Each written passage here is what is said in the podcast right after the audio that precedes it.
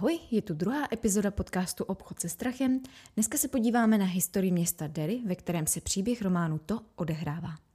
Fiktivnímu městečku Derry v Maine stálo za vzor skutečné město v Maine jménem Bangor. V podstatě Derry je Bangor.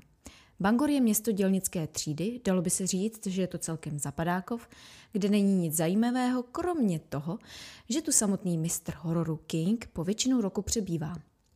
Fanoušci si se mohou přijet podívat na jeho dům, což mě osobně nepřijde zase tak zajímavý, nebo spíš by mi bylo asi blbý jezdit se dívat na cizí barák, ať už je majitel slavný, jak chce. Já bych taky nechtěla, aby mi někdo čumákoval za plotem a fotil si můj dům. Mnohem zajímavější je, že můžete vzít svůj výtisk románu to a obrážet místa, kde se příběh odehrává a představovat si, jak na vás místních kanálů vykukuje Pennywise. Můžete si taky zaplatit tříhodinovou exkurzi od cestovní kanceláře SK Tours of Maine, během níž uvidíte až 30 nejzajímavějších míst. Exkurzi pořádá Stuart Tinker, který ví o Kingovi, jeho knihách a prostředí nejvíc na světě a dozvíte se tak spoustu zajímavostí, což je fakt paráda. Občas, když mistr dělá něco na dvorku, tak se jde s turisty i pozdravit. Pan Tinker na svých webovkách mimo jiné uvádí, že s nimi na ty exkurze jezdí krom fanoušků i neznalé doprovody, které přímo žasnou, když se dozví, že jejich oblíbený film, třeba Vykoupení z věznice Shawshank nebo Zelená míle, je příběhem Stephena Kinga. jo, jo, to znám, taky jsem to párkrát zažila, no, ale ono se není čemu divit, protože o, Vykoupení z věznice Shawshank a Zelená míla to není úplně hororový, není tam tolik toho nadpřirozená a prostě není to takový typický King. Ano, ale každopádně jsou to skvělé knížky a skvělé filmy taky. Ale zpátky k našemu fiktivnímu městečku. Der je studené, der je zlé. A věci tu nikdy nebyly v pořádku. Původní počet bílých osadníků čiznil asi tři stovky.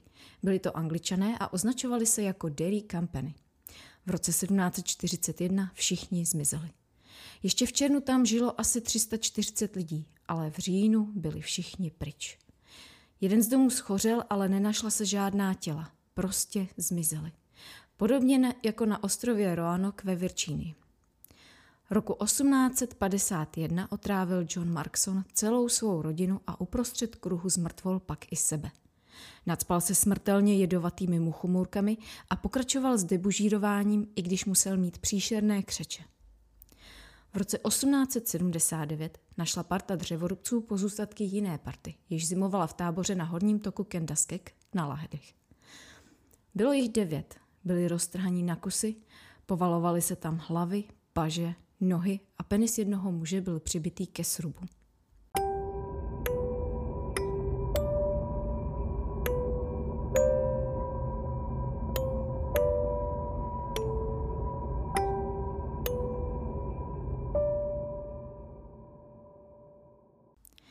V září roku 1905 došlo v hospodě ospalý stříbrný dolar k nejpodivnější masové vraždě v celé historii Ameriky. Na jaře toho roku se diskutovalo o zavedení odborů. Organizování se ujali čtyři dřevorubci, jedním z nich byl i Claude Harrow, který do té doby věnoval maximálně zakládání listních pořádů. Proto většinu lidí překvapilo, že se přidal do odboru. Tihle čtyři si říkali organizátoři květnu zorganizovali krátkou stávku, která byla brzy zlomena. Většina pracujících totiž byla proti odborům. Nicméně i tak na sebe byli odboráři hrdí a tak přijeli do Dery, aby zas něco zorganizovali a hlavně, aby se mohli zlít jako prasata. Všichni čtyři se po pice přihlásili k ubytování v hotelu Brentwood Arms, kterému se říkalo plavací čupka. Neodhlásil se ale ani jeden. Andyho de Lesepse už nikdy nikdo nespatřil. Amsela Bigforda a hlavního organizátora Davyho Hartwella našli v Kendaskek. Bigfordovi chyběla hlava, Hartwellovi obě nohy. Ve tváři měl výraz šílené bolesti a hrůzy a měl vycpané tváře. Když mu rozevřel rty, vypadlo mu z nich sedm prstů. Na košili měli oba přišpendlený papír s nápisem odbory. Heru přežil a stan se z něj přízrak, který se občas někde objevil a pak zase zmizel. Třeba v hospodě ve Winterportu, kde přísahal, že kamarády pomstí. Ten rok hořily lesy kolem Derry a Havenu po celé léto. Děti mizely a bylo více rvaček a vražd než obvykle. 9. září přišel Claude Hero se zálesáckou sekirou s oboustraným ostřím do putiky ospalý stříbrný dolar, dal si dvě vejce na tvrdo a dvě piva. U stolu vzadu se hrál pokr. Seděli tam hlavně muži Williama Millera, spolumajitele z železniční tratě a vlastníka tisíců hektarů lesa s těžebním dřívím. Ti, co tam seděli, byli na půl ovazku dřevorubci, na půl úvazku železniční dělníci a na plný úvazek rváči a darebáci. Když Herů vešel, jako by vůbec nevnímali jeho přítomnost. Jeden z nich si nalil žitnou a zrovna pokládal láhev, když tam Herou dorazil a usekl mu ruku v zápěstí.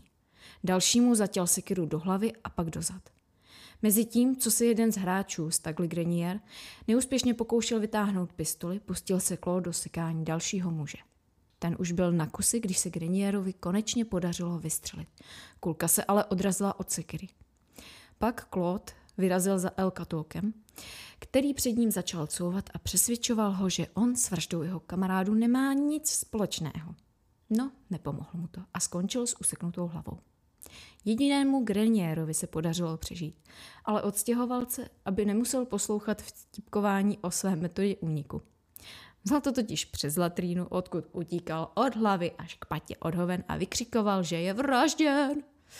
Zatímco docházelo k těmhle jatkám, zbytek osazenstva hospody, se dál nerušeně bavil o počasí a dalších blbostech. Vnímali sice, co se děje, ale prostě se do toho nechtěli plést a nevšímali si toho. Nicméně o pár hodin později se ti samí lhostejní muži zúčastnili linče, když si spolu s dalšími opilci, celkem to bylo více než 70 mužů, vlámali do Klódovy cely a odnesli ho ke starému jilmu, který se skláněl nad kanálem a tam ho oběsili.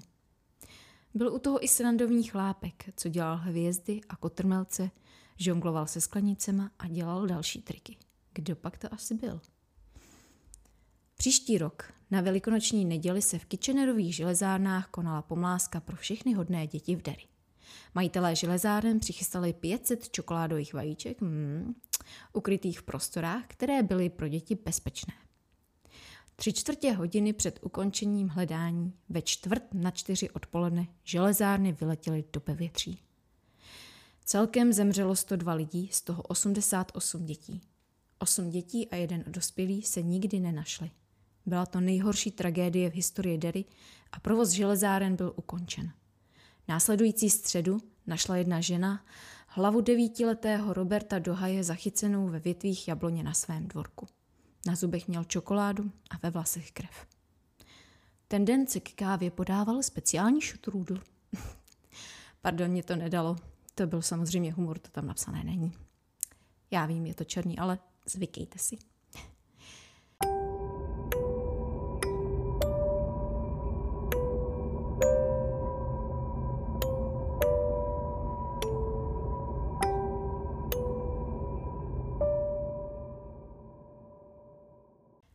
V říjnu roku 1929, nedlouho před Černým pátkem, došlo v Derry ke zmasakrování Bradleyho bandy. Šesti mužů a dvou žen. Bradley se svými kumpány udělali šest nebo sedm bank a pak unesli bankéře a žádali výkupné. To dostali, ale stejně ho zabili. To už na ně byli lidi asi lehce naštvaný a šli jim po krku, takže se rozhodli, že si někam uklidí a přesunuli se. Usadili se na farmářské usedlosti za Newportem. 7. října se vydali ve dvou autech do Derry, aby tu pořídili střelivo. Šli do Machenova obchodu a udělali pořádnou objednávku na pár tisíc kusů nábojů. Majitel Lalmachen je hned poznal, ale nedal to znát a slíbil, že si pro zboží můžou přijít pozítří ve dvě odpoledne. Lal nevolal policii, ale od chvíle, co Bradley odešel, o tom vykládal každému známému, co k němu přišel. A když si Bradleyho gang přijel objednávku vyzvednout, už na něj lidé města Derry čekali a během čtyř nebo pěti minut jich všech osm postříleli a auta jim svými kulkami provrtali tak, že nebyla k poznání. Přestřelky se zúčastnil i klaun ve farmářských pláťácích s bílým obličejem, přimalovaným rudým úsměvem a oranžovými chomáči vlasů. I on měl zbraň, ale zúčastní se nemohli shodnout na tom, jakou – Každý ho totiž viděl právě s tou zbraní, jakou měl on sám. Při střelbě mu trčelo z okna skoro celé tělo, jako by se vznášel a nevrhal žádný stín. Bradleyho gang byl nejspíš inspirován skutečným Bradyho gangem, který řádil od druhé poloviny roku 1935. Jeho členy byli Alfred Brady, James Dallower a Clarence Lee Schaffer Jr. V poměrně krátkém období mezi koncem roku 1935 a dubnem 1936 spáchali asi 150 přepadení a loupeží a dopustili se nejméně jedné, možná i dvou vražd. Nejdřív se věnovali obchodu s kradenými auty, pak začali přepadávat obchody s potravinami a klenotnictví, odkud odnášeli šperky v povlacích na polštáře. To si myslím, že udělali dobře s těma povlakama, protože ze síťovky by jim ty šmuky stoprocentně vypadávaly. Ono, když jdete loupit zlatý ringoše a diamantový náušnice, tak se musíte jinak vybavit, než když jdete krást pomeranče. Jasně, v těch potravinách asi vybrali kasu. No. V září 1936 byli vzati do vazby, ale už v říjnu stejného roku během snídaní připadli šerifa, vzali mu zbraň a utekli. Pak po nich začala jít FBI a oni se rozhodli žít v tichosti a s falešnými jmény v Baltimoru a v budoucnu páchat dostatečně daleko, aby je nebylo možné vystupovat. Tam se Schaeffer a Dallower seznámili a později oženili se sestrami Minnie a Mary Raymondo.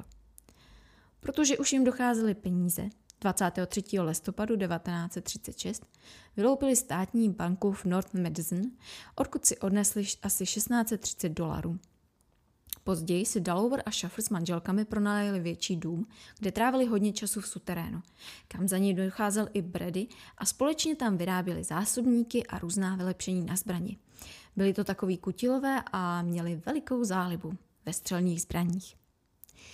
V prosinci roku 1936 vykradli státní banku v Kartágu, kde získali asi 2154 dolarů a nějaké stříbro. Pak se vrátili do Baltimoru, kde si žili v klidu a vyráběli si v dílničce až do dubna, kdy se rozhodli vykrást banku v Sheldonu, Illinois. Když tam ale dorazili, zjistili, že banka už je bohužel zrušená.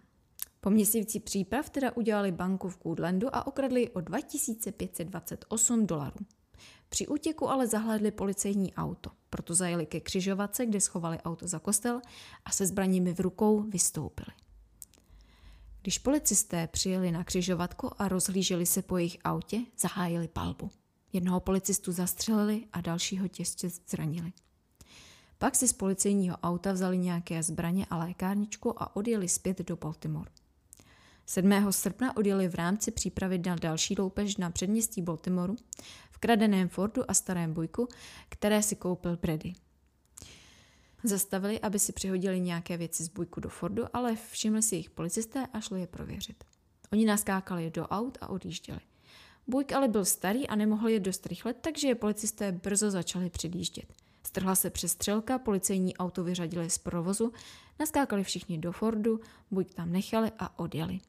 V bujku se potom našla puška a zjistilo se, že to byl Bradyho gang. Následné vyšetřování odhalo informace, co dělali po útěku z vězení, o jejich manželství, zálibách, aktivitách a taky pobytu v Baltimoru. Rozjel se na ně hon. Byla vypsána odměna 1500 dolarů za informace, které by vedly k dopadení všech tří a 500 dolarů za informace, které by vedly k dopadení aspoň jednoho z nich. Gang se po útěku před policií přesunul nejdřív do Buffalo v New Yorku, kde zůstali týden, pak do Nashville v Tennessee a odtud do Milwaukee ve Wisconsinu. Tam vyloupili další banku, kde si přišli na pěkných 7 tisíc dolarů. Odtud odjeli znovu do Buffalo a pak do Bridgeportu v Connecticutu, kde si pronajali byt. 21. září přijeli do Bangoru v Maine, protože slyšeli, že si tam můžou koupit zbraně, aniž by jim byly kladeny nějaké otázky. Koupili byt zbraní ve dvou různých obchodech a v jednom z nich se ptali na další různé zbraně a speciální nábojové pásky, což zbudilo podezření a majitel obchodu o nich informoval policii. 5. října 1937 se do obchodu vrátili, koupili další zbraň a ptali se na kulomet. Po jejich odchodu vedoucí prodejny zavolal policii, že se gang vrátil. Informoval taky seržanta v Bangoru, že ho požádali o další zbraň a příslušenství s tím, že se proto vrátí 11. nebo 12. října. Agent FBI ukázal vedoucímu obchodu fotky uprchlíků a ten identifikoval Dalovra jako jednoho z mužů, kteří u něj v obchodě byli. FBI ve spolupráci s bangorskou policií učinili opatření, aby Bradyho gang zadrželi, až se do města vrátí. Jeden agent vystupoval jako prodavač v dotyčném obchodě, další byl v zadní části obchodu s inspektorem policejního oddělení Bangor, další jednotka byla umístěna naproti obchodu a takhle si na ně počkali. 12. října se v Bangoru objevil Buick s ohajskou poznávací značkou. Poté, co dvakrát projel kolem obchodu a cestující se ujistili, že nehrozí nebezpečí, zaparkovali kus od obchodu a Dalover šel dovnitř. Byl okamžitě zadržen a zatímco mu nasazovali pouta, ptal se ho agent, kde jsou jeho kamarádi. Odpověď přišla v zápětí, když do obchodu vrazil Schaffer, začal střílet a postřelil agenta do ramene. Agenti v obchodě palbu opětovali. Schaffer vyběhl z obchodu, kde upadl a o pár minut později zemřel. Mezitím další dva agenti došli k autu, ve kterém seděl Brady a vyzvali ho, aby vystoupil se zdviženýma rukama. Ten zvedl ruce a začal s práčem vystupovat, když ovšem dorazil ke dveřím, vrhl se ven, vytáhl zbraň a začal střílet. Agenti okamžitě zareagovali a zastřelili ho. Dalover byl přemístěn do Indiany a odsouzen za vraždu policisty k trestu smrti. Byl usmrcen 18. listopadu 1938 elektrickým proudem. Gengu se tak stala osudnou jejich veliká záliba v různých střelných zbraních. Tak ta inspirace je úplně jasná a ve skutečnosti se to vlastně odhrálo skoro stejně s tím rozdílem, že obyvatelé nevzali spravedlnost do svých rukou. Ono ale v Derry se později taky mělo za to, že Bradleyho gang vyřídila FBI, takže kdo ví, jak to bylo?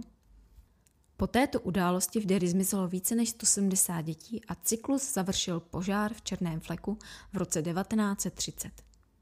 V Derry kdysi stála zvláštní kasárna pro nebojové jednotky při letecké základně ozbrojených sil v Derry. Byla skoro kilometr od vlastní základny, na rozdíl od ostatních kasáren s pořádnou izolací a vytápěním, kde bylo teplo a útolno, byla tahle zvláštní vybavena kamny na dřevo, které se shánilo, kde se dalo, a jinou izolací byly větve, jimiž vojáci obložili celou budovu. Zvláštní byla tím, že zde byli ubytováni příslušníci roty E, což byli afroameričani. Ve městě bylo několik barů, kde člověk mohl i přes probíhající prohibici dostat pašovaný alkohol. Nebo petrolej, z něhož se člověk mohl taky slušně zřídit.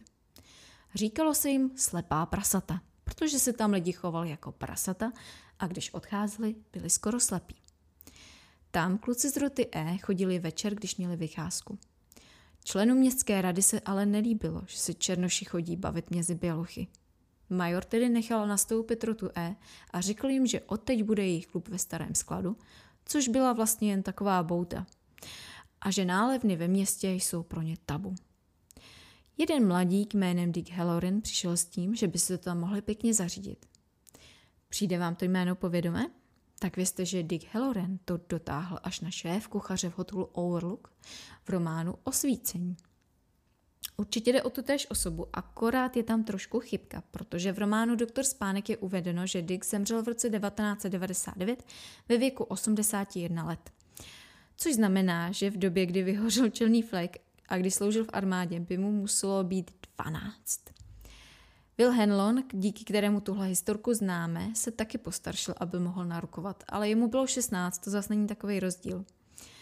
A navíc uh, Will Henlon uh, tam někde říká, že mu bylo asi tak 19 Dickovi. Ale ty knížky od sebe dělí tak 30 let a je to jenom drobná zmínka, takže je to omluvitelný samozřejmě. Takže si to tam kluci zařídili a vypadalo to tam nakonec celkem dobře. Měli tam i kuchyňku, kde si mohli dělat třeba hamburgery a hranolky. Začali tam tomu říkat Černý flek. Dali dohromady dokonce i amatérskou jazzovou kapelu. A pak začalo do jejich klubu chodit čím dál víc bílých. O klubu se mluvilo. Mladí běloši se sjížděli i z okolních měst, aby si zatančili na muziku bezejmeného jazzbandu. A to se některým lidem vůbec nelíbilo. Požár založila začátkem listopadu místní pobočka Legie Bílé mravnosti, což byla seveřanská verze Ku Klux Klanu. Byl to klub bohatých, většinou starších lidí, kteří se z toho po požáru vylhali a všechno se nakonec zametlo pod koberec. William Henlon, otec Majka Henlona, požár přežil a když sledoval, jak odtud utíkají lidé v bílých pláštích, uviděl obrovského ptáka, který se snesl dolů a uchvátil posledního muže. Chytil ho za prostěradlo a vznášel se. Nesli ho svazky balónků přivázaných ke křídlům. Uhořilo asi 80 lidí z dvou nebo tří stovek přítomných. O tom, že by existovala legie bílé mravnosti, jsem nic nenašla, ale v roce 1934 byla založena katolická skupina Národní legie mravnosti, která se zabývala odsuzováním a odrázováním od filmů, které urážely slušnost a křesťanskou morálku. A já jsem si jistá, že by se na jejich blacklist dostaly právě takové filmy, které se Stevenovi líbily, a nebo takové, které by byly na jeho námět.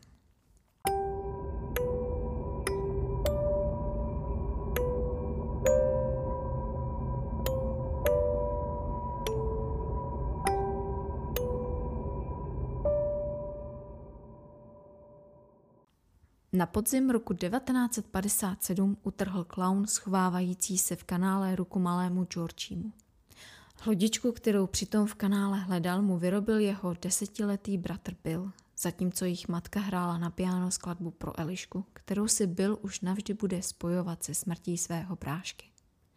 Začátkem zimy roku 1957 slyšela matka Betty Ripsomové hlasy z výlevky, které blábolily dohromady, vrčely, smály se, vily, mumlali. Když se jí zeptala, jak se jmenují, řekli, že Legie. O tři měsíce později její dcera Betty zemřela. Nalezli ji po Vánocích zmrzlou a se škaredě potrhaným tělem. Pan Ripsom, který musel začít mít nádobí místo manželky, pak z výlevky slyšel něco mezi smíchem a pláčem své dcery. Asi o tři a půl měsíce později se v řece našly roztroušené části těla 16-leté Cheryl Lamonikové – v Dubnu se na mříži kanálu našlo tělo tříletého Matthewa Clemence. Dva týdny před začátkem prázdnice páťák Frank nebo Freddy Ross, nebo Roth, šťoural klackem v kanálu v přesvědčení, že našel paruku, kterou by mohl dát mamince k narozeninám. No, ta by měla určitě radost. Místo paruky se ale vynořila tvář mrtvé Veroniky Grugenové. Veronika byla pochována v den, kdy měla mít desáté narozeniny. 20. října 1958 se ztratí Edward Corcoran a o dva dny později soud nařídí exhumaci jeho mladšího bratra Dorseyho, který zemřel rok předtím. Zjišťuje se, že Dorsey nespadl z žebříku, jak rodiče tvrdili, ale ubil ho násilnický otčím. Ten se přizná k zabití Dorseyho a spáchá sebevraždu. Eddieho smrt ale otčím na svědomí neměl. Potom co Eddie utekl z domova, ho zabila odporně páchnoucí příšera z Černého jezera. Ve chvíli, kdy Edward umíral, všichni polekaně vzhlédli, jako by zaslechli vzdálený výkřik. Edwardovo tělo se nikdy nenašlo.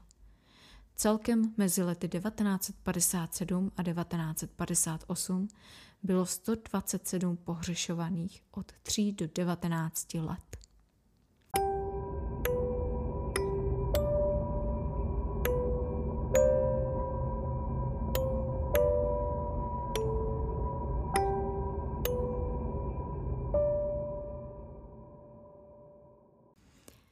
Se pošťouráte ve statistikách, zjistíte, že stupeň kriminality v Derry je šestinásobně vyšší než kdekoliv jinde v Nové Anglii.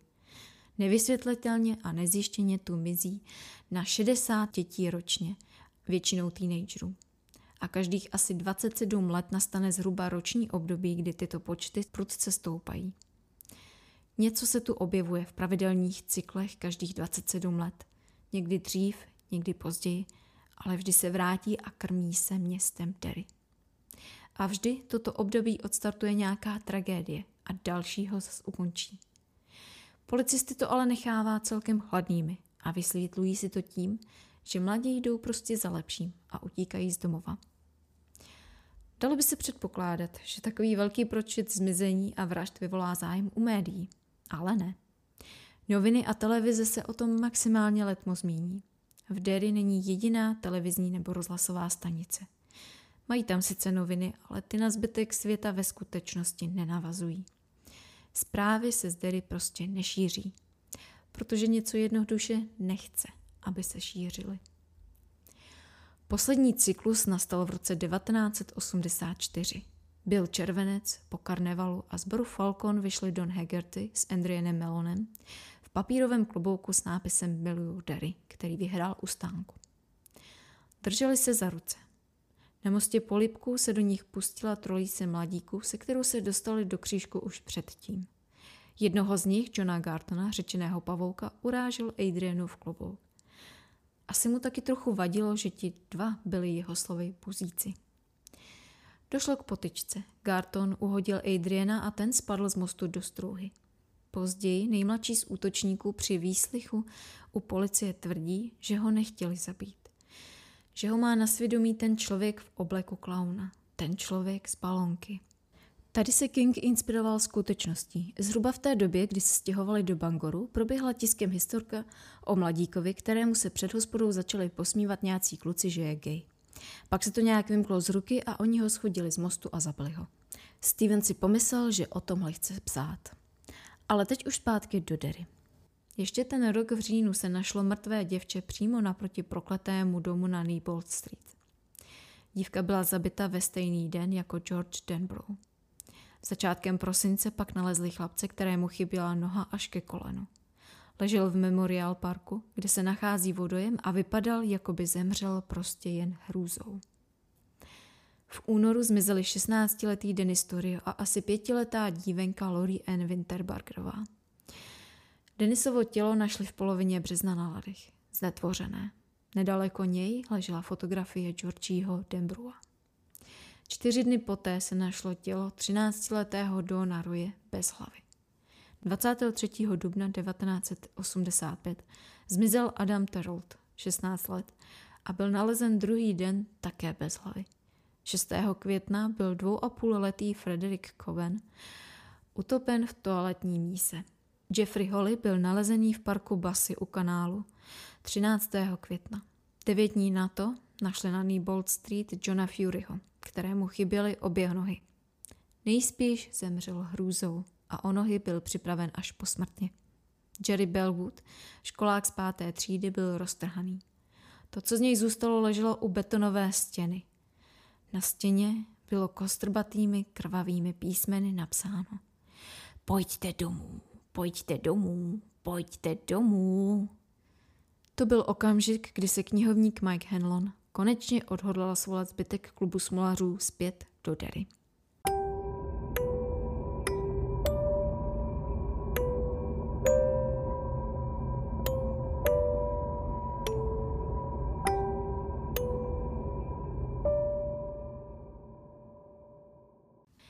Takže to byla tragická historie města Derry. Dnešní epizoda tímhle končí a příště bych se s vámi ráda podívala na naše hlavní hrdiny, na klub smolařů. Děkuji vám za poslech, doufám, že to pro vás bylo zajímavé a budu se těšit zase příště. Mějte se pěkně, ahoj!